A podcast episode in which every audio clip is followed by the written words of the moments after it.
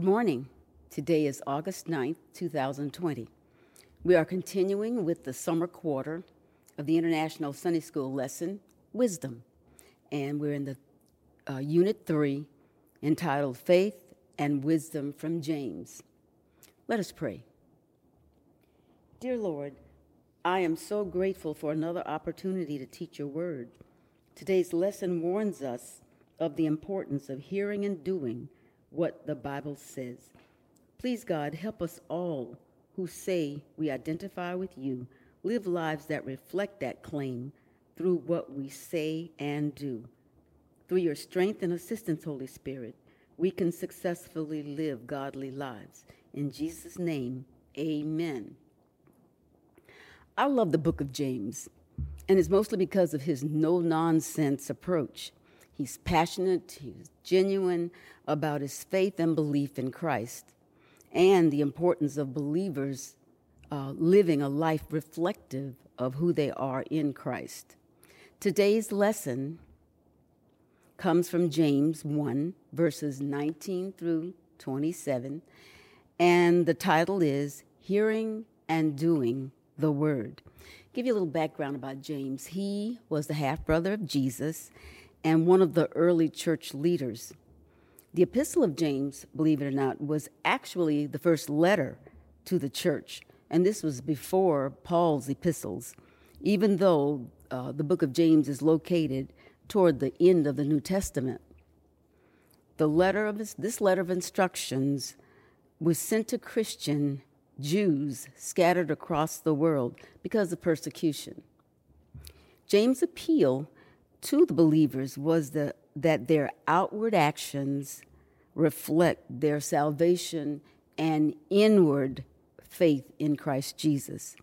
James was one of the first Christian leaders to be martyred. The lesson is divided into three sections behaving the word, living the word, and representing the word.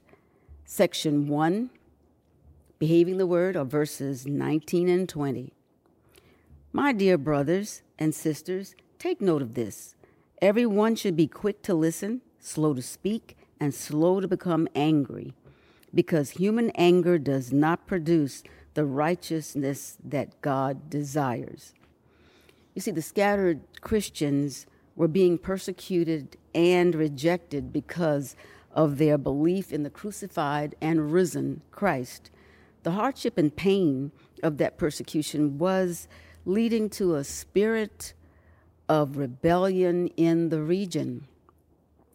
And this was precipitated by a call of violence against Rome. James did not want his fellow believers to be caught up in the hostility and anger of those who were not believers in Christ. He wanted his people to remain, uh, I'm sorry, he wanted them to be reminded of God's powerful word and the transformation brought on by their belief in Christ. Belief in Christ.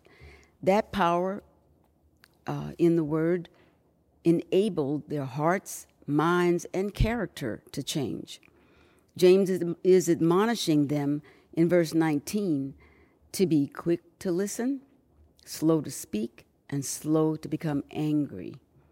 You know, I've always heard God gave us two ears and one mouth so we could listen or should listen twice as much as we speak. And that's not always easy. He also tells them to slow, become slow to anger or slow to be angry in verse 20. And it explains because becoming angry causes people to exhibit behaviors that is not pleasing to God. Anger in action can ruin any relationship, and it will ruin or taint your witness. Not only that, but it can potentially cause someone to fall or stumble. So James warns against li- um, listening too little, talking too much, and becoming angry. Section 2, living the word, verses 21 through 25. Therefore, Get rid of all moral filth and the evil that is so prevalent, and humbly accept the word planted in you, which can save you. Do not merely listen to the word and so deceive yourselves. Do what it says. Anyone who listens to the word but does not do what it says is like someone who looks at his face in a mirror and after looking at himself goes away and immediately forgets what he looks like. But whoso but whoever looks intently into the perfect law that gives freedom and continues in it, not forgetting what they have heard, but doing it, they will be blessed in what they do. Here, James is uh, appealing to his readers to lay aside worldly lifestyles and behaviors, which are filthy and an abundance of naughtiness. We find in Galatians 5, verses 19 and 20, sort of gives us some examples or spells out some examples of what uh, James might be talking about.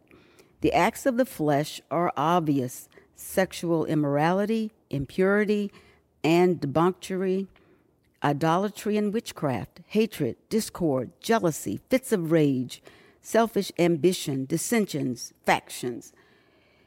His readers are to humble themselves and to be doers of the word.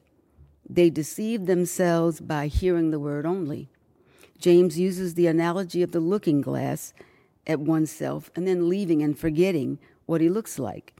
By hearing the word only and not allowing it to transform the heart, they do not remember what they were told to them when they first heard the truth about who they become once they accept the Lord Jesus Christ as Lord and Savior.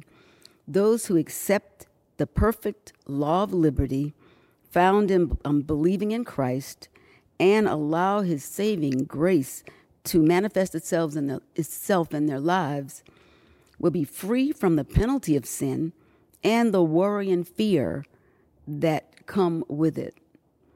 They will be blessed to outwardly exhibit the fruit that are listed in Galatians 5 22 and 23.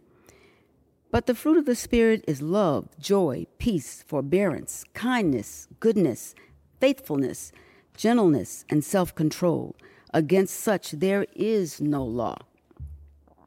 This is only possible when the Holy Spirit is present in our lives and we allow the Holy Spirit to utilize His power. Section 3, representing the Word verses 26 and 27. Those who consider themselves religious and yet do not keep a tight rein on their tongues deceive themselves, and their religion is worthless.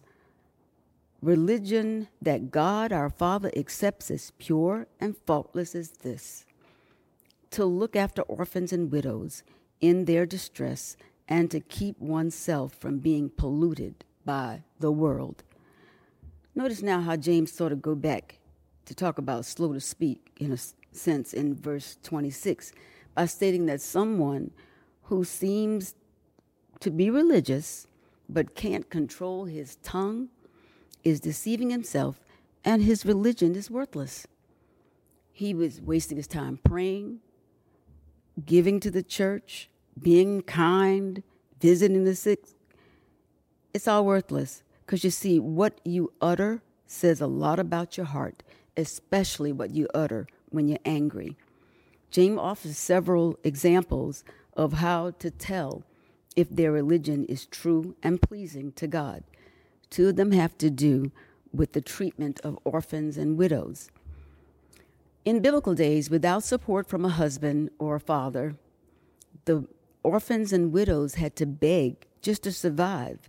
And we see, unless there was an older uh, son, if the father had died, who could take up that role. And this is why God made provisions for them in the Mosaic law. Now, today we, we have uh, orphanages, foster care, and other programs to help children without parents. And for women, their insurance policies, pensions, Social Security, and other federal programs that are available to assist. But even with those, there are some ch- children and some uh, women who still need the love and assistance of God fearing people. James offers another way to tell if your lives are pleasing to God and to, you should stay away from worldly behaviors.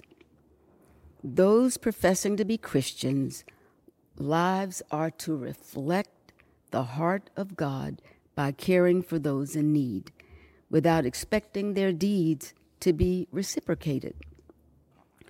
World behaviors are selfish and self serving.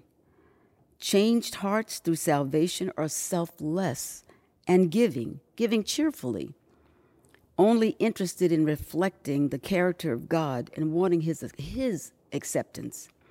This cannot happen in human strength because you know the Bible says we're born in sin.